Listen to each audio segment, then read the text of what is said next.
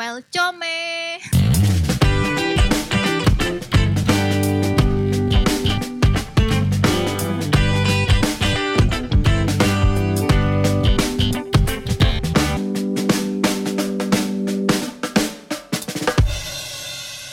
Ini ntar ya udah kalau opening apa nih?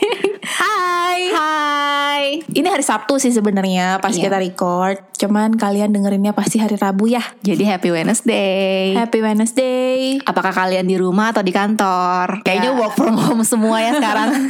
iya nih, kalian take care ya untuk yang ya virus-virus itulah ya. Kalau seandainya perlu self quarantine, self quarantine lah. Iya. Karena Farah saat ini lagi self quarantine. Iya, jadi recordnya di rumah Farah.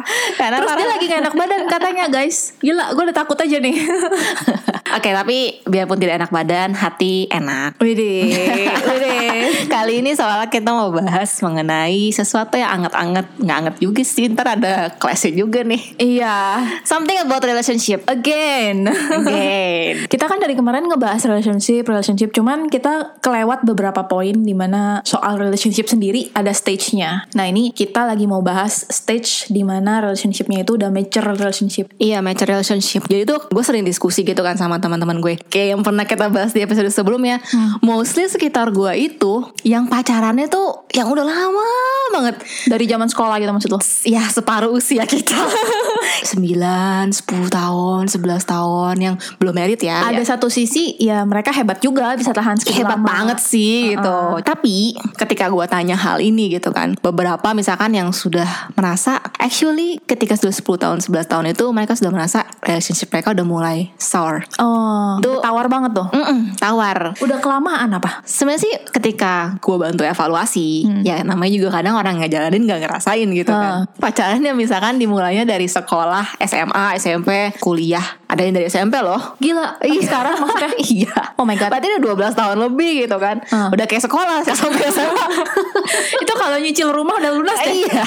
Jadi tuh mereka tuh pacaran actually baru dimulai di tahun ke-4 atau ke-5 Yang which is mereka di usia 24 sampai 25 Kalau berdasarkan riset singkat gue ya Oke, jadi sebenarnya lu baru bener-bener pacaran dalam tanda kutip itu ketika lu udah dewasa gitu. Iya, Masih cinta berpikir monyet kali ya kalau sekolah. Kayak masih hahaha hihi. Menurut gue, terserah ya. Kan ada orang yang nggak percaya namanya quarter life crisis. Ah. Tapi gue sih percaya. Either itu nggak pasti di umur 25 ya, bisa 24, 23 atau mungkin 26. Tapi di satu usia di mana lu tuh memang sudah settle dengan jalan pikiran lu. Hmm, Even lu tuh pasangan, couple, nggak pasti lu akan ketemu di jalan yang sama. iya. Makanya lu tuh sudah mulai memilih dan itulah baru dimulainya relationship kalian. Dinamikanya baru berasa realnya tuh di situ. Karena kalau yang namanya pacaran, apalagi dari zaman remaja gitu ya, kan kita masih growing up. Growing upnya mungkin bisa jadi ke arah yang berbeda. Bisa jadi cowoknya doang nih yang grow up. Si ceweknya masih di situ-situ aja pola pikirnya. Itu yang bikin kesenjangan gitu loh. Maksudnya kayak belum tentu bisa lanjut terus karena grow up thing ini. Atau bisa jadi ya memang mereka berdua sama-sama stuck atau sama-sama grow up. Menariknya lagi, kalau menurut gue sih ya, akan terasa clashnya itu kalau seandainya pacar kalian itu beda usianya deket atau bahkan seumur. Karena kalau seandainya kalian flashback nih,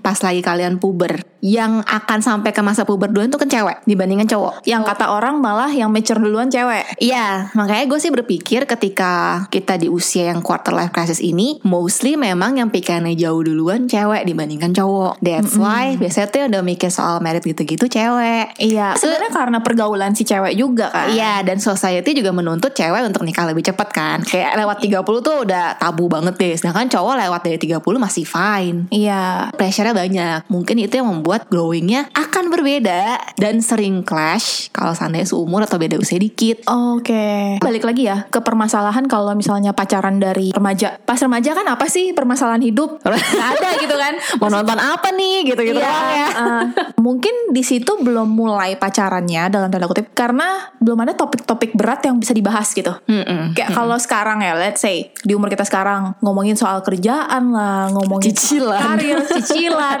Iya. Tapi kalau back then waktu remaja itu kan apa sih yang ribet itu paling kayak gue mau kuliah di mana ya, gue mau jurusan Ini apa gue mau ya? ujian gimana nih ya? Iya, things like Iya, that. iya, iya. Dan permasalahan berantemnya pun pasti akan seputaran kayak telat dijemput misalnya Hmm. Atau chat yang gak dibales misalnya. itu kan permasalahan-permasalahan yang sebenarnya nggak complicated. Iya atau misalkan ceweknya marah bilang aku nggak apa-apa Cowoknya bertanya-tanya Gue itu kayak gitu. Mungkin benar-benar bisa ngerasain yang namanya pacaran mature ketika udah banyak hal-hal yang bisa dibahas bareng. Udah banyak hal-hal yang bisa didiskusiin gitu loh. Ya, nah ini menarik nih. Tadi yang bilang soal telat date segala macem. Jadi itu temen gue yang mengakhiri hubungan dia Dari yang berapa tahun tuh? 10 tahunan. Wow. Dia itu dia baru sadar kalau sebenarnya relationship gue itu baru dimulai di tahun kelima atau keenam itu gitu. Kan gue akhirnya nanya kan, lu gimana sih lu mengakhiri hubungan lu dengan pasangan lu gitu. Terus dia bilang, terakhir kita berantem besar sampai kita diem-dieman sebulan loh. Tahu nggak masalahnya apa? Jadi itu cowoknya udah jemput, nunggu lama doang Jul. Oh my god. Cowoknya marah dan itu tuh sampai sebulan mereka break. Bentar. Nunggu lama gak ada komunikasi Maksudnya pasangannya lagi ngapain gitu Jadi tuh pasangannya marah karena kan lu udah tahu gue udah mau jalan. Lu kok nggak siap-siap sih dari tadi? Jadi ketika gue sudah sampai seharusnya lu sudah siap dong kita langsung jalan. Kenapa gak ada komunikasi Lu udah siap belum gue baru jalan ya gitu Nah itu yang gue nggak tahu missingnya di mana Ah, gitu kan. Intinya Nah, ribut hanya karena soal jemput menjemput Yes, mereka tuh sebulan itu akhirnya evaluasi kita tuh harus gimana. Permasalahan sesimpel itu. Dan Oke. itu menariknya adalah you both growing up but your relationship doesn't. Jadi Iya. tuh somehow ketika lu misalkan sudah pacaran dari zaman sekolah atau kuliah, kadang tuh masalahnya tuh nggak berkembang Iya, di iya. situ-situ aja dan nggak tahu ya. Gue juga merasa sih mostly ketika lu misalkan pacarannya udah dari lama dari zaman sekolah, hal-hal seperti ini tuh mereka nggak omongin. Ya kayak gue sih ya, gue pribadi, gue tuh pacaran, oke gue nggak dari sekolah, tapi gue dari fresh grad gue pacaran. Tapi gue untuk ngomongin hal seperti Lu gak suka Lu- apa Ah, ah, lu tuh kalau seandainya eh, sendawa lu tutup dong. Gue bahkan nggak berani untuk ngomongin itu. Secanggung itu. Oh Dan- karena canggung canggung dan bahkan tuh itu kebawa. Yang which is kan seharusnya itu simple ya. Nah ini nanti ketika kita bicara soal komitmen, ya udah ujung-ujungnya bahas soal hari H doang, nggak bahas sampai hal-hal seperti itu. Berarti tuh sebenarnya kalau yang gue tangkep ya dari kayak cerita lu sama cerita si temen lo ini, sebenarnya permasalahan utamanya ya lack of communication Canggung nggak enak untuk ngomong. dan terbiasa masalahnya nggak di solve dulu gitu. Iya. Jadi kayak masih ada ngegantung. Ah-ah. Terus nanti pas kejadian lagi bakalan keinget lagi dulu lu kayak gini. Dan gue sih juga evaluasi karena gue takut ngelihat reaksi pasangan gue gimana. Karena kan Oh. selama ini kan nggak pernah diomongin. Dan Heeh, what if ketika kita selama ini hal kayak gini aja bisa bikin kita pisah. Hmm. Gue sesimpel setakut itu. Tapi beda kasusnya. Kalau misalkan gue mulai pacarannya dari umur segini, gue akan lebih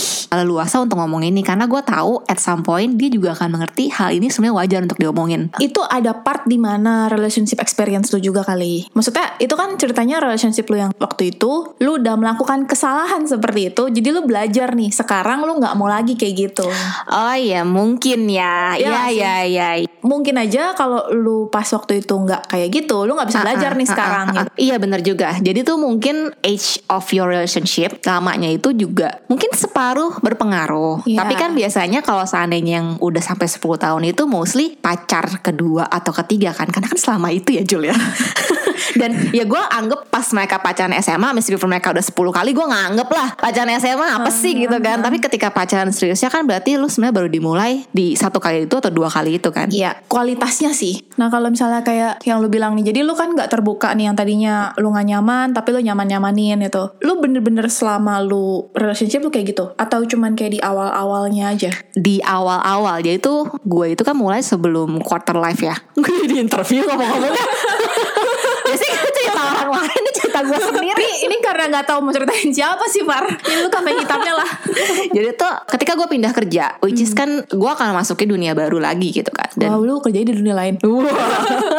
tinggal bilang gitu I know at some point jurang yang berbeda antara gue sama pasangan gue akan semakin besar karena gue yakin di tempat baru gue akan belajar hal yang lebih lagi gitu Dan lu juga ketemu orang baru. kan? Betul, ketemu orang baru bukannya mencari calon baru ya, Nah, tapi iya, maksudnya ketemu orang baru, dengerin pengalaman orang iya, yang baru. ketemu orang dengan sifat baru lagi gitu-gitu Iya. kan yang akan at some point pasti secara tanpa sadar mengubah cara pandang gue. Gue mulai evaluasi, mostly itu setelah lewat setahun. Ini termsnya itu pacaran yang bukan dari SMA itu ya. Iya, ya, yang pacaran udah yang mature ya. mature ya. Mm-mm. Mesti setahun. Ini ibaratnya honeymoon phase udah lewat. Jadi itu hal yang awalnya nggak nyaman di gue. Gue iya iyain aja sampai membuat gue tuh berpikir what if gue udah ngomongin ini ke pasangan gue hal yang nggak nyaman ini dan dia nggak considerate untuk ke depannya nggak harus merit deh gue juga nggak berpikir harus merit cepet gimana gitu kan in a long term gue pacaran aja lima tahun sama enam tahun sama dia Lu tahan gak sih? gue tahan gak gue bisa tolerir ini terus gak gue tuh berpikir seperti itu akhirnya yang membuat gue udah deh kayaknya nggak bisa Itu dia. Gua termasuk yang nggak terlalu believe in honeymoon phase ya. kan honeymoon phase itu ibaratnya baygon rasa jeruk Tai eh, coklat rasa tai. Eh, tai rasa coklat. ya memang sih, memang pasti ada yang namanya honeymoon phase. Itu udah pasti yang di mana kayak wah bermekaran gitu ya. itu pasti ada. Cuman honeymoon phase-nya juga harus pakai otak gitu. Maksudnya lu harus gimana coba nih dengkul gue lu harus ke kepala nih lu harus waras gitu loh karena gini Uh-uh. ketika mau masuk ke yang namanya mature relationship lu bener-bener harus tahu dulu karakter orang ini tuh seperti apa sih cari tahu dia itu gimana sih kalau menghadapi masalah A B C gitu loh jadi yang namanya masuk ke mature relationship lu nggak bisa langsung expect dia itu sesuai dengan apa yang lu mau. Let's say ini topik yang episode sebelumnya kita bahas tuh yang ternyata temen lu dapetnya yang psikopat gitu kan. Itu kan dia nggak cari tahu dulu karakter orang ini tuh seperti apa gitu. Kalau lu memutuskan mau masuk ke relationship yang di mana lu udah umur sekitar lah ya late twenties, lu udah bener-bener harus tahu orang itu seperti apa. Dan lu jangan expect kalau orang itu nggak sesuai dengan keinginan lu dia bisa berubah. There's no such thing as someone can change, termasuk lu gitu loh. Jadi yang namanya honeymoon phase dengan fase di mana sesudah honeymoon itu ya sebenarnya harus sama bedanya cuman mungkin ya lebih ke arah yang tadinya lu bisa chattingan satu menit langsung bales terus tiba-tiba nanti dia sibuk nggak akan memprioritaskan lo lagi itu mungkin bisa berubah tapi dari in terms of sikap sifat itu tuh harusnya nggak berubah ya kalau misalnya berubah istilahnya berarti sebelum-sebelumnya itu dia bukan dia dong Kayaknya honeymoon phase sebenarnya ada sih Jul, tapi not in terms matter relationship. Karena menurut gua honeymoon kayak segala-galanya itu ditutupin. Iya. Ya, kayak you show your best side. Kayak Iya, ibaratnya iya, lu iya. date tuh dandan secakep-cakepnya gitu loh. Lu nggak akan pakai baju kumel dan segala macam. Mostly ya mungkin akan terjadi ketika lu remaja. Itu honeymoon phase banget kan. Yang kalau seandainya mulai dari lu sekolah, honeymoon Hmm. phase ya itu. Tapi ketika lu in match relationship, buat kalian nih, yang misalkan kalian baru mulai pacaran di usia half 20 sampai late 20s, biasanya sih mostly kalian dari awal tuh udah ngomongin sih, kita mau jalin hubungan ini in a serious matter atau enggak? Not in konteks kalian harus married besok ya. Enggak, Tapi bukannya ngomongin soal kayak Eh, iya. mau merit enggak Tapi at least tuh ketika misalkan sudah ngomongin itu, kalian tuh udah tidak perlu lagi berbohong kali ya. nutup-nutupin Nutup-nutupin. karakter Ya sewajarnya aja misalkan kayak eh gue tuh kalau makan pasti sendawa misalnya. Udah, Justru fine. bagusnya di awal-awal pacaran tunjukin lah diri lu tuh kayak gimana. Buat gua relationship itu cuman take it or leave it. Kalau misalnya di awal-awal lu udah nunjukin diri lu seperti apa, tapi dia nggak bisa terima, ya udah bye aja. Buat apa juga? Karena kalau dia minta lu berubah gitu atau lu yang expect dia berubah, itu kayaknya agak sulit ya. Mungkin bisa, tapi tergantung konteksnya dulu berubah dalam hal apa. Kalau misalnya memang itu kebiasaan buruk terus dia berubah ya itu bagus. Tapi kalau dalam hal lain Iya konteks kalau lain simple bad habits misalkan kan ada orang yang kalau masuk rumah sepatunya nggak diberesin Iya. kayak langsung tinggalin itu kan salah satu simple bad habit yang gue rasa sih masih bisa diubah ya. Iya. Ini mungkin berubah itu soal karakter. karakter Ah, gitu. ah. Ini nyambung sih ke salah satu temen gue. Kemarin tuh dia sempet lumayan agak sedih. Dia ada problem di kantornya. Hmm. Jadi kayak sering lembur, terus ada pressure dari keluarganya. Intinya tuh dia merasa kayak Oke. gue tuh ingin mengistilahkan pikiran gue sebentar aja itu tuh gue nggak bisa. Gue nggak tahu harus lari ke mana. Jadi dia cerita nih ke pasangannya dan pasangannya tuh ngomong kayak gini, kok si ini begini sih, si ini begini. Intinya tuh kayak menyalahkan sekitar si pasangannya yang lagi sedih ini yang membuat dia jadi sedih. Dan in the end temen gue merasa kok lu malah menyalahkan sekitar gue sih. Gue tuh tidak butuh lu membenarkan posisi gue Heeh. yang sedih. Karena gue tahu at some point gue merasa sedih dan lumayan desperate ini karena gue sendiri juga mungkin kurang kuat untuk menghadapi sekitar gue. Tapi itu gimana ya? I just need an escape Tapi ketika gue mencari escape gue, ternyata tuh you're not my escape road gitu loh. Hmm. Terus kan dia cerita ke gue nih ya, ya gue kan melakukan dengan cara gue gitu kan. Dan dia akhirnya ngomong, gue nggak dapet ini dari pasangan gue. Ini yang gue harapkan dari pasangan gue. Dan hal itu sering terjadi dalam hubungan dia. Kayak dia butuh comfort, ternyata pasangannya tidak melakukan comfort yang sesuai dengan dia. Dan juga pasangannya juga seperti itu, gitu. Jadi intinya tuh kayak cara comforting mereka beda, cara mereka share dan cara mereka menyelesaikan problem tuh beda. Oke. Terus gue nanya kan, lu nggak mau sampai titik evaluasi sama pasangan lu kalau udah sering kayak gini? Eh, udah sih. Akhirnya gue merasa udahlah, ya udah gue cerita ke pasangan gue, pasangan gue udah nggak usah ngomong apa-apa. Karena in the end kalau dia ngomong apa-apa akan melukai gue. Terus gue mikir ya, what's the point? Seandainya kalau lu gak bisa share masalah lu ke orang terdekat lu? Iya, gue tuh berpikir kayak gini ya. Gue kan juga punya masalah hal-hal seperti ini gitu kan. At the end of the day, kalau seandainya gue akan spend the rest of my life with this person, Yes. tengah malam gue kena panic attack. Sebelah gue ada orang tapi gue nggak bisa minta tolong gimana Jul? Ya, itu gak make sense ya. Oke oke, gue kan kadang ngomong kayak gitu. What's the point kalau seandainya lu nggak bisa share personal problems lu ke orang gitu kan? Terus tapi Far, kalau gue pikir-pikir sih pasangan gue ini kok mau dengerin masukan gue. Kayak tadi itu, kalau lu ngomong gitu sih, omongan lu tuh nyakitkan gue. Pasangannya bilang gini, ya udah deh, kalau itu membuat lu terluka, ya udah gue nggak usah ngomong apa-apa. Itu yang menurut dia menerima masukan dia. Itu bukan jalan keluar. Bung. Tapi kalau seandainya nggak ketemu dan pada akhirnya pasangan lu memilih untuk diam, pasangan lu juga akan struggle gak sih? Iya. Gue cuma bisa dengerin doang, nggak bisa ngapa-ngapain. Padahal dalam hati unek-unek gue tuh udah banyak banget pengen dikeluarin. Dan itu Lama-lama- malah jadi bom waktu gak sih? Iya lama-lama kan akan enek ya Mau Muntah evaluasi. Muntah Ntar gue muntahin muka temen gue Terus dia merasa Pasangan gue akan terus berubah kok Sesuai dengan masukan gue Itu bukan berubah sih Itu dia cuman melakukan cara di mana dia bisa nge-please lu Ya which is Itu bukan karakter dia Someday Ketika dia udah bener-bener enak banget Dia pasti akan meledak Dan bakalan malah lebih ribut lagi gitu Tapi ada juga loh Jul Pasangan tuh yang sudah married nih Yang memilih memang Pasangannya tidak usah diceritakan personal problems Hah. Misalkan dia cerita nih Di teman-teman kantornya gini-gini Terus lu gak cerita ke spouse lu Suami iya, atau istri lu gitu kan kenal. Hmm. Eh, Terus kayak Ya gue sih sesimpel gue nggak mau bawa masalah-masalah yang berat ke rumah. Jadi di rumah ya gue pengen seneng-seneng aja sama istri, suami dan anak-anak gue. Bahkan ya untuk diskusi masalah sekolah anak aja dia ceritanya ke temennya. Terus kan kayak kita nanya, kok lo nggak diskusi ke spouse lu? Ya pasangan gue nggak bisa diskusi soal ini. Men, maaf ya, Gue ada, sekolah ada anak. satu temen yang kayak gitu juga Jadi dia udah married Udah punya anak ya by the way Uh-uh. Jadi dia tuh sempet sama gue diskusi eh, soal kerjaan, soal apa gitu kan. Terus gue sempet nanya, lu pernah diskusi nggak sama pasangan lu gitu di rumah? Masukan dia apa gitu? Hmm. Dan dia bilang, gue dari pacaran bahkan nggak pernah diskusi masalah kerjaan, masalah finance, masalah ya apa pun itulah, masalah-masalah yang berat. Karena pasangan gue sebatas tahu soal artis, Gak satu dunia gitu idola, maksudnya. ya kayak gitu, nggak satu dunia. Satu Jadi dunia. Paralel. gue bilang jadi dia bukan temen diskusi lo bukan. Terus gue kayak agak agak krik Parah lagi emosi nih kawan-kawan di sini kawan.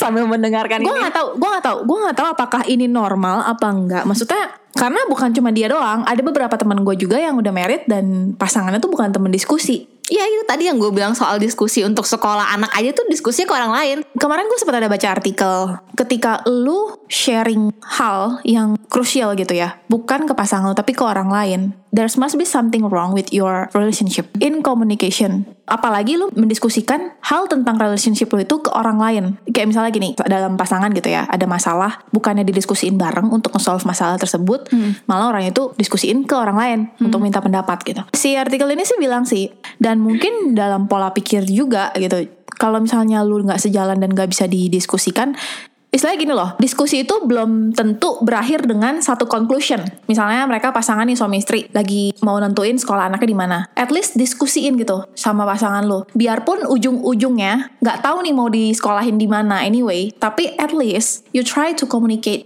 Jadi bukannya lu malah mencari orang luar lu harus mendiskusikan dulu ke pasangan lu. Mencari pendapat dari luar? Boleh. Boleh yang bagus. lu bawa pulang Mm-mm. untuk lu diskusiin lagi. Tapi core-nya adalah si pihak yang terlibat ini kan. Betul. Ya kalau misalnya lu diskusinya sama orang lain misalnya kayak yang kayak tadi lah panic attack atau ada problem tapi lu nggak bisa cerita ke pasangan lu sendiri. Jujur gue nggak terlalu relate sih karena maksud gue tuh Yes, ketika gue merasakan hal itu Orang pertama yang lu cari orang terdekat gue, Yap. orang terdekat gue ya jadi orang tua lu. Iya. Jadi kalau misalnya lu punya pasangan ya bisa jadi pasangan lu. Iya dan mostly sih nggak tahu ya kalau seandainya kita udah mature age gini, loved ones kita, si pasangan kita ini akan menjadi orang yang mostly deket sama kita. Meskipun kita tuh cuman ketemu seminggu sekali, Iya. jarang chat, tapi tuh dia akan mengambil porsi besar dalam hidup kita. Hmm, karena at the end of the day ya lu bakalan berdua dong sama dia. Betul. Meskipun kalian belum mikir marriage sekarang balik lagi Ya, ya. tapi kan ini dalam konteks lu udah serious relationship. Iya, ibaratnya tuh lu tanpa sadar lu akan berpikir kalian berdua itu adalah satu tim. Iya. Mungkin ada memang orang yang memilih ya udah gue mendingan cukup punya partner yang menemani gue sampai tua, nggak usah diskusi sama dia. Tapi I'm sorry I can't relate and maybe Julie juga nggak bisa relate Nggak karena bisa. menurut gue even ketika gue memilih teman deket pun Ya. gue akan memilih yang bisa diajak diskusi gitu. True. gue ya menseleksi teman-teman yang benar-benar inner circle gue adalah yang yaitu ketika gue bisa kapan pun mencari mereka ketika Iya. gue panik attack datang misalnya atau gue butuh suatu hal yang Butuh harus gue diskusi iya gue pasti akan mencari mereka jadi apalagi soal pasangan Yes. yang gue sih seneng diskusi. Jadi tuh gue seneng deep talk. Hmm. eh gue pikir akan ada masanya ya kita di usia sekarang tuh demen deep talk. Iya, yang mungkin iya. topiknya ya nggak semua sama. Deep talk lu lu demennya yang mana gue demennya yang mana gitu kan. Ya gue bener gak relate kalau Gue juga gak bisa relate. Seandainya tuh lu nggak bisa share isi pikiran lu ke pasangan lu. Kalau gue personally 100% gak bisa relate sama kayak lu. Tapi kalau dari sisi gue tuh Orang yang pertama kali gue ajak share Tentang ada masalah apa pun itu Pasti pasangan gue. Yang pertama gue pengen tahu pendapat dia kayak gimana. Yang kedua Dia harusnya punya vibes yang sama Sama gue gitu. Jadi ya balik lagi Kalau teman-teman kita juga akan seleksi kan Yang vibesnya sama. Ya pastinya pasangan gue pun Akan punya vibes yang sama Pola pikir yang sama Dan mungkin dia lebih waras gitu daripada gue Yang namanya orang kalau lagi di dalam permasalahan kan lebih nggak waras ya. Which pasangan gue nih Yang punya otak yang kurang lebih sama sama gue Tapi dia tidak dalam posisi itu Dia kan bakal punya pola pikir yang lebih benar gitu betul jadi pastinya dia orang pertama yang akan gue mintain pendapat dong. Mm-mm, ibaratnya dia benar-benar one of your comfort zone kan Yap. ya lu tahu tidak akan mengintimidasi lu atau menambah beban pikiran Yap. lu tapi sebenarnya bukan masalah kita seleksi juga sih Jul Kita kembali lagi magnet lah. ya even ya pendengar si shot kita tuh pasti akan satu pikiran Iya, betul. mostly tuh yang memang satu vibes gitu Karena kalau nggak sependapat pasti kayak apaan sih males gitu loh. Iya ujung-ujungnya kan nggak akan dengerin juga gitu Iya. loh. Ya kayak kita gitu kan Kita milih musik di Spotify atau Apple Music Kita akan milih genre yang kita suka kan Nah, termasuk juga pacar. Misalnya kalian pacarannya dari awal sama nih, kan lo attract seseorang yang sama dengan lo gitu kan. Mungkin begitu udah jalan satu tahun, dua tahun, lo merasa udah nggak sejalan lagi. Hmm. Itu bisa jadi lo growing atau dia yang growing, tapi in different way kalian berdua. That's why vibesnya jadi beda. Iya makanya tadi yang kalau dari cerita gue Awalnya gue sama pasangan gue Ya gue mau milih dia karena kita on the same boat kan Tapi ketika kita jalan bareng-bareng Challenge banget sih itu ketika gue pindah kerja Pikiran gue akan berbeda banget Tapi bukan berarti itu akan terjadi terus loh. Itu akan terjadi ketika kalian lack of communication. Yap That's why ya tetap harus diskusi karena pelajaran hidup yang lu terima ketika lu nggak diskusiin ya lu growing sendiri. Dia nggak ikutan. Nah dari pengalaman gue sih mencoba diskusi Tapi ya ini sebenarnya sama kayak lu- tadi lu bilang sih Jul Ketika lu diskusi dengan pasangan lu Lu akan melihat kan sebenarnya Kalian tuh masih satu frekuensi Iya. gak sih nih gitu kan Heeh. Cuman ya ketika as time goes by Ternyata ya udah gak satu frekuensi gitu Dan gue memikirkan ya simply gak ketemu aja jurangnya tuh makin kelihatan gitu loh. Dan itu sih sebenarnya kembali lagi Kenapa gue pada akhirnya mengakhiri relationship waktu itu? Sebenarnya itu tuh kayak bom waktu yang lagi tidur aja. Karena lu Kalau- iya, Iya, kalau awal tuh tadi gue masih yang itu tadi gue bilang yang gue anggap sebagai honeymoon phase ya. Gue masih iya iya. Oh, pas gue diskusi ini sebenarnya tuh balik lagi ya. Expectation is hurt. Iya. Ketika misalkan lo menceritakan pengalaman lo, menceritakan masa lalu, ternyata pasangan lo tidak menjawab atau bereaksi sesuai dengan ekspektasi lo, yang sebenarnya bukannya salah. Berdua tuh nggak salah. iya nggak ada yang salah. Gak ada yang salah, memang dua individu, dua manusia, dua otak yang berbeda kan. Iya. Tapi ya sesimpel itu ternyata ternyata tuh gue ekspektasi pasangan gue seperti ini ternyata tuh dia nggak berlaku seperti itu gue makin hurt Atau mungkin sebenarnya itu bisa dikomunikasiin kali ya. tapi nanti jadi kayak teman gue udah dikomunikasiin Tetap aja ya. malah jadi ya itu Oh iya, dia jadi tahan-tahan. tutup mata Oh, tapi nggak kok pasangan gue tuh Iya, iya. masih mau diomongin kok padahal itu diomongin sih iya tapi mereka tuh berubah ya jadi menutupi diri not in their true characters Hmm, yang which is nanti suatu saat bakalan meledak. Terus kayak lu gitu, udah sampai titik terakhirnya lu ya langsung udah bye aja. bye gitu. aja gitu Sebenarnya ada part kasihan di pasangannya ya, kayak lu Iya. nahan nahan terus tahu-tahu lu bye gitu. Terus Dan, dia ya. pasti akan grieving tiba-tiba. Iya, nah makanya ini yang gue sih merasa in match relationship nih. Uh. Em, coba deh kalau kalian tuh jangan terlalu ngejudge. Oh si ini cepet move on ya. Soalnya teman gue tuh ada yang pacaran udah lama itu tuh dia merasa gue terlalu cepet move on gak ya? Karena tuh beberapa bulan setelah putus dia kan main dating app. Oh, udah udah dia dap- dia dapat nggak nyampe setahun Jul. Terus dia tuh malah takut dirasa sama Orang lain. orang lain. Dia pacaran sekian lama, secepat itu dapat pasangan baru itu kan. Enggak lah. Terus kan gue bilang sama teman gue, cuy, lu masa sedihnya adalah pas pacaran, di mana lu tuh mengalami bimbang, mengalami sedih itu, mengalami bingung itu tuh pas lu merenungi di saat pacaran sampai akhirnya, oke kita end di sini. Dan sebenarnya hari H lu putus itu bukannya dalam artian cinta lu berhenti di hari H itu. Sebelum itu pasti udah udah selesai. udah maksud selesai udah gak ada rasanya. Misalnya mungkin Maksud gue itu. mungkin temen lu itu 10 tahun pacaran ternyata tiga tahun belakangan udah gak ada rasa. Mm-mm, Bisa kan? doang. Social judgment always gonna be there. Iya, pasangan kita aja kita nggak sepenuhnya tahu ya. Apalagi hubungan orang lain yang mungkin ada banyak hal yang mereka nggak ceritakan ke kita, kita nggak pernah tahu gitu kan. Bahwa sebenarnya di hubungan ini siapa yang salah? Dia pasti dua-duanya salah sih menurut gue.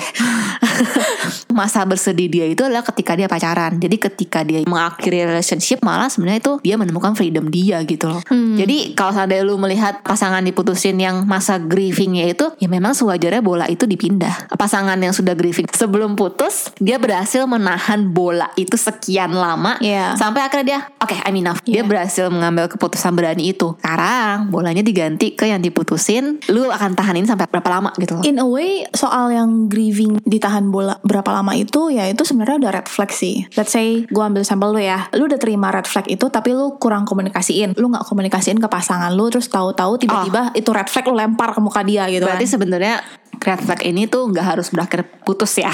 Iya, jadi di tengah-tengah relationship itu tuh ada sign keluar tapi mungkin kita nggak sadarin gitu loh.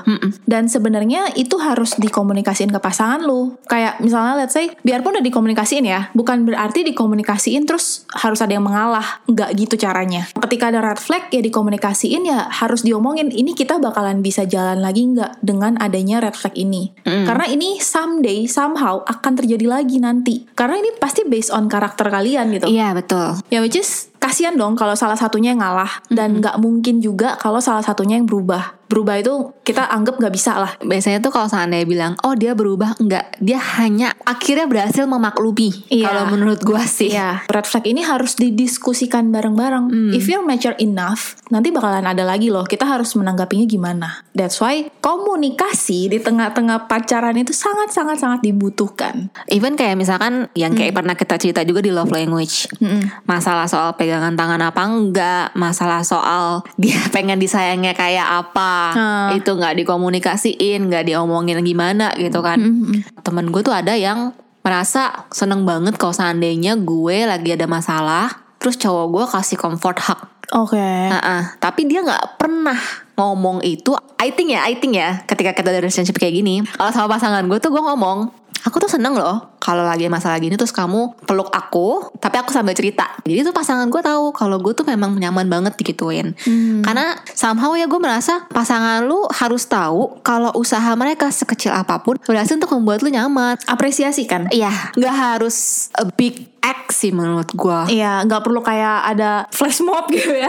Orang gitu ya. Atau sana yang ngasih buket bunga gede Enggak Enggak, enggak. Lu menghargai pasangan lu sekecil itu Makanya jadi itu yang bikin dia akan melakukan itu lagi karena kalau kalian nggak apresiasi dia pikir oh toh gue kalau kayak gitu nggak akan di notice anyway gitu Mm. sama halnya dengan kalian lah dan perlakuinlah pasangan kalian sesuai dengan apa yang kalian pengen terima gitu Iya. soal physical touch mature relationship ini ada sih kemarin yang kayak ngomong gitu kan. Do we need sex? Ketika kita sudah dewasa apakah seks itu perlu dilakukan di relationship? Depends. Depends Heeh. Seks ini tuh balik lagi ya Doesn't mean lu harus having sexual atau gimana Seks itu kan intinya physical relationship, relationship sih gitu lah ya. Kissing and hugging Itu juga menurut gue one of sex Tapi kan Uh. rate-nya berbeda lebih ringan gitu kan Dan sebenarnya mature relationship itu bisa dilihat dari ini sih. Bukan berarti seks itu satu-satunya yang penting, tapi memang itu salah satu cara menyampaikan kasih sayang. Tapi ya kembali lagi ke personal masing-masing. Kalian gimana dan juga untuk pasangan misalnya kalau ada yang masih nggak mau nih karena belum married gitu kan.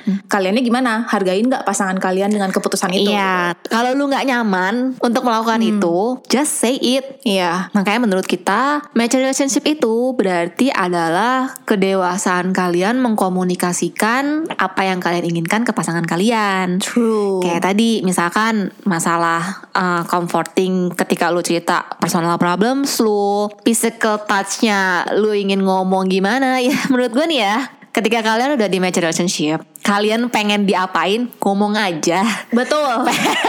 eh even ya biarpun kalian tabu nih ya just say your kissing is nice itu Iya, iya. menurut gue udah sesuatu yang wajar Dan loh by the way, butuh di clarify lagi. Ini kita ngomong kayak gini bukannya menggurui, tapi memang kita sudah menjalani. And we can do it. iya Jadi itu bukan masalah yang berat. Kurang kita nggak akan kasih aja. saran yang nggak masuk akal juga kok. Iya, kenapa kalian sungkan mengatakan itu? Karena kalian simply nggak terbiasa aja. Ya. Simple kalian nggak terbiasa ngomong terima kasih ke orang tua kalian Ya. gitu loh. Menurut gua, ketika lu sudah berani mengatakan hal seperti itu, kayak your kissing is nice, your kissing Hmm. is good, itu akan jadi pintu baru kok untuk hal-hal lain kalian bisa lebih open ke mereka. Yep. Dan kalau seandainya nih ciuman dia nggak terlalu enak, justru itu menurut gua jadi sesuatu yang bisa kalian Ya explore lebih loh. together gitu lah. Iya, explore together bagaimana caranya membuat pasangan lu merasa Lebih lebih nyaman. nyaman. Atau misalnya kalian YouTube bareng-bareng itu how to kiss. Iya benar benar benar. Serius. I, I mean like nggak usah ada yang gengsi-gengsian di sini. Iya gitu kalau loh. seandainya memang kalian in romantic relationship, explore it. Yes, udah gede kan? Iya. Do as you want lah. Iya dan tetap bertanggung jawab ya. Ya, kalian kan udah ya, mature, safe ya. kalian udah mature ya tahu tanggung jawabnya lah ya. Nggak usah gengsi lah. Udah lewat sebenarnya masa-masa gengsi Ya, I itu. mean like peluk dong, tinggal ngomong kayak gitu doang. Iya, ya gue It's gue ngomong sih. Kalau seandainya pasangan kalian merasa kok nih cewek kayak gini ya, ya udah not on the same boat, sorry, bye. Bye. Balik lagi ke soal comforting. ya itu take it or leave it kan. Iya, comforting yang nggak sesuai ekspektasi lu, apa gunanya in the long term lu ketemu sama orang yang even lu untuk ngomong minta dipeluk aja nggak bisa, Betul. apalagi untuk lu share personal problems lu. Atau eh, mungkin ada beberapa orang yang sebenarnya udah nggak nyaman, tapi tetap mau ngejalanin karena udah terlalu in a comfort zone di mana pasangannya ini tuh bisa accompany dia. Pertama, keluar dari comfort zone emang selalu nggak enak guys. Yes. Even kalian pindah tempat kerja yang udah sekian lama, tapi nggak akan ada sesuatu yang growing dari sebuah comfort zone. Dan yang kedua, is that really a comfort zone? Is that person really your Escape route tadi yang gue escape bilang. Bisa aja loh, depresi lu, stres lu itu dari pasangan lu sendiri Ya. tanpa lu sadari gitu. Ya, balik lagi ya kalau yang ngejalanin tuh nggak ngeliat itu. Iya, balik lagi. Sebenarnya gampang aja kalau lu mau cari tahu core masalah hidup lu tuh di mana sih? Lu setiap curhat ke temen lu curhatin apa? Itu deh, itu Betul. aja yang yang paling gampang. Betul betul. Poin pertama di list down curhatan lu itu tuh apa? Nah, itu Iya, berarti iya. masalah hidup lu yang paling pertama. Iya iya. nggak perlu muter-muter bilang yang kayak sampel sampel kasus lu tadi misalnya kayak ada masalah di keluarga masalah di kerjaan tapi cowoknya bla bla bla coba deh dipikirin dulu aja dievaluasi dulu masalah utamanya tuh sebenarnya beneran kerjaan lu atau keluarga lu atau cowok lu sendiri Ini bukannya kita ngomongin ini sampai sedalam ini karena kita bucin atau apa ya, tapi kita Bucin butuh cinta ya? Butuh cinta. tapi ketika usia segini pasangan kalian itu mostly akan mengambil lebih dari setengah porsi hidup lu sih gue rasa. Apa ya tadi baik lagi sih yang lu harapkan banget kan. Ibaratnya gini deh, tengah malam lu pasti akan sungkan untuk teks temen lu dan minta pertolongan ke mereka. Ya. Tapi lu akan lebih gak terlalu sungkan kalau lu hubungin pacar lu. Mm-mm. ya please nggak usah takut single kali ya. Kalau lu udah di relationship yang gue nggak bilang toxic, tapi relationship yang nggak sesuai dengan ekspektasi. Ekspektasi. Ya itu berarti lu udah harus get out. Ya, I know expectation itu selalu hurt. Tapi ya itu, kalau nggak ketemu dan nggak ketemu-temu terus, buat apa nambah masalah hidup? Betul. Dan balik lagi, catat di garis bawahi, jangan expect orang berubah. There's no such thing. Yap. Dan gue ada satu pernyataan banget nih. Pernyataan banget apa? gue pernyataan. Jadi bukan pernyataan aja, tapi pernyataan banget gitu ya. Satu pertanyaan, pertanyaan jadi ah, aduh. Ada satu pernyataan bagus banget dari sebuah video. Jadi itu video ini membahas happy single in late 20s dan segala macam. Dia juga ambil satu buku dari Good to Great. Ah, gue baca B. Ini bahasa Inggris sih, gue bacain Indonesianya aja ya. Ya. Jadi kayak dua individu yang biasa aja ketika bergabung jadi satu, nggak langsung lantas membuat jadi individu yang great. Jadi ketika lu misalkan gue belum stabil, lu belum stabil, kekurangan ini gue akan demand lu untuk ngisi kekurangan gue. Tapi ketika si pasangan ini juga merasa kekurangan akan demand ini, saling demand, demand, demand, demand terus, nggak ketemu. Iya. Ini gitu. ini balik lagi ke episode kita yang udah lama banget ya. Single. Single episode Ah. single. Kalian dengerin ya kalau belum dengerin. Sebenarnya sih kita tidak akan mendapat pasangan yang sempurna karena kita pun nggak sempurna. True. Tapi at least ya itu ada temen diskusi yang somehow tuh tidak harus bertemu conclusion. Tapi tuh at least orang ini membantu gue untuk membuka pikiran yang pada akhirnya konklusi itu kita temuin sendiri kok. Dia bisa buka pikiran gue dan mengantarkan gue sendiri untuk menemukan jawaban yang tepat buat gue. Karena jawaban tepat itu kan nggak sama untuk semua orang. Hmm. Poinnya adalah ada yang salah kalau lu nggak nyaman untuk cerita sama pasangan lu. Yep. Cerita apa pun itu. As simple as pupnya susah, lu gak bisa cerita gitu. Iya, iya. Itu itu udah ada yang salah Iya, iya. di antara kalian gitu loh. ya, itu udah red flag, oke? Iya betul sekali. Hmm, kadang tuh ada juga gini yang satu pasangan Nggak dua. eh, ah, nggak, satu dong kan dua orang. Satu pasangan ini merasa kok satu pasangan sih di pasangan ini satu individu merasa ah gue udah bisa menceritakan semuanya ke pasangan gue gitu kan. Tapi ternyata pasangannya tidak bisa menceritakan ini dan dia harus always act heroes. Dia nggak bisa show weakness. Yap, lu yang gak nyaman, lu yang menerima bola itu Itu salah di kalian juga. tidak ngomongin Iya. dan kalian not even try Itu jatuhnya gengsi sih. tapi ada yang kayak gini gue nggak bisa cerita ke pasangan gue karena pasangan gue tuh nggak akan ngerti kondisi gue karena dia itu nggak pernah merasakan apa yang gue alamin gitu yang kan. nggak semua orang bisa ngerasain. Ya I juga. know Kadang mengukur masalah itu kan beda-beda ya Hmm. Ya kan Kadang yang masalah lu berat buat lu Masalah berat di gua enggak gitu Beda, kan uh-uh. Jadi gue tuh harus bertele-tele ceritain Hal yang dari awal sampai akhir Sedangkan kalau gue cerita ke orang yang di luar ini Dia langsung ngerti tanpa perlu gue jelasin bertele-tele Men pasangan lu gak tahu akal permasalahannya itu udah salah Gue bilang Mau sampai kapan lu sembunyiin ini The point is, pasangan tuh harusnya udah tahu lu punya masalah dari dulu. Bahkan udah di heads up juga kalau masalah itu bakal ada di depan. Jadi pasangan lu itu udah harus tahu hidup lu itu kayak gimana sebenarnya.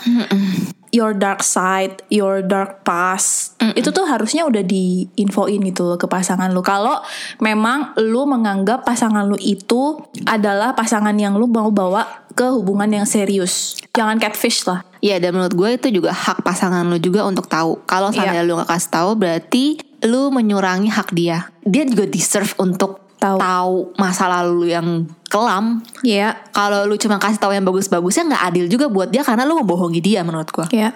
Jadi gitu ya guys, panjang banget nih. kayak kayaknya kalau kita diskusi lagi bakal lanjut lagi nih. iya, tapi ya intinya gitu. Kalau seandainya kalian merasa simpel itu deh, kalian nggak bisa terbuka seterbuka dengan orang lain ke pasangan lu, check it or leave it. Yes. Dan jangan gengsi untuk cerita ke pasangan kalian. Selemah apa pun kalian, secomplicated apa pun hidup kalian, ya cerita aja. Misalnya dia beneran pasangan, dia pasti akan support kok. Iya, dan gue rasa mungkin yang ngasal lemah itu kan kebanyakan misalkan kaum Adam ya. Ya.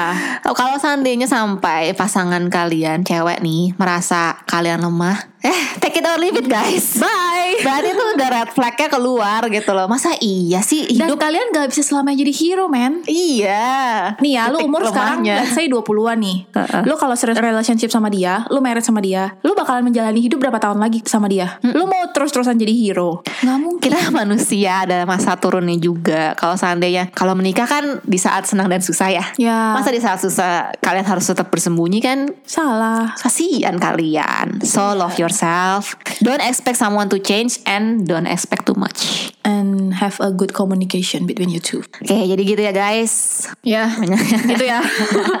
kita udah penuh emosi tadi di depan. Menggebu-gebu sekali ini. Dan sebelum nyiapin ini kita tadi udah diskusi lama juga. Iya, bukannya emosi sih tapi gemes aja.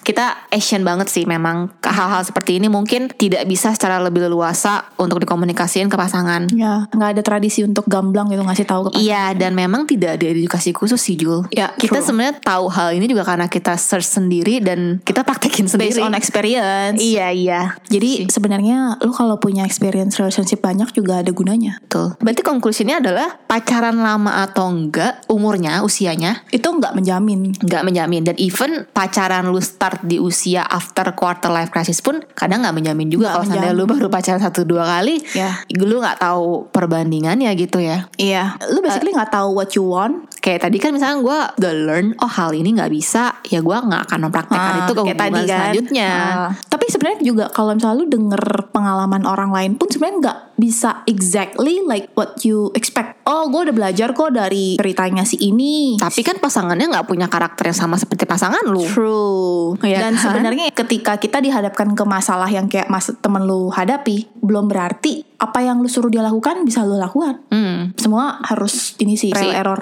namanya pasangan itu berarti partner lu so explore bareng-bareng ya nggak harus lu menemukan experience yang banyak-banyak dengan untuk ganti pacar ya Enggak, enggak, enggak gitu ya. Enggak gitu loh maksudnya. Kalau seandainya sekarang kalian memang sudah settle dengan pasangan yang ini, ya udah that's fine. Tapi ya explore together lah. Nanti kan juga ketika kalian sudah menikah, kalian tidak punya jalan keluar ke mana-mana selain sama pasangan ini. Banyak yang bisa dieksplor. Even kayak misalkan setelah menikah kan the real sex kan. Iya. Just explore. Jangan dibiasain untuk malu-malu ngomong apa yang kalian pengen. Gitu ya guys. Kalau kalian menyeleksi society kalian aja, diseleksi bener-bener. Masa pasangan aja enggak. Strikes. Jar. That's all for today. Ya, jangan lupa buat follow IG kita ya. Ya belum aktif sih kita lagi mikir nih gimana aktifinnya ya. Bingung sih sebenarnya. Iya. Sama jangan lupa share kalau misalnya episode ini kalian pengen teman kalian denger, Betul. bisa jadi masukan buat mereka mungkin. Kalau misalnya nih kalian punya teman yang bebel untuk kalian udah kasih masukan nih orang nggak nyambung nyambung nih, coba kasih ini deh, Ya, kasih ini. dia replay tiap hari. biar misalkan dia lagi blind sama pasangannya, biar sadar dengerin ini. jadi nggak bucin-bucin amat gitu kan. Mm-mm. Jangan pernah takut untuk live your relationship. Yes. Don't be afraid to be single sih menurut gue. Betul, bukannya kita encourage orang untuk jadi jomblo, no, tapi get out dari relationship yang tidak sehat. Dan bukannya berarti kalian ketika kalian putus itu ya, jangan berpikir deserve something better. Yes. Lu akan attract orang yang akan satu vibe sama lu. Iya, Trust that universe thing gitu lah. Iya, true. That's all. That's all. Um, sini gue mau minum oh, aus. satu jam, satu jam loh ini kita record. Ya udah. Bye guys. Bye. Have a nice Wednesday. Ciao.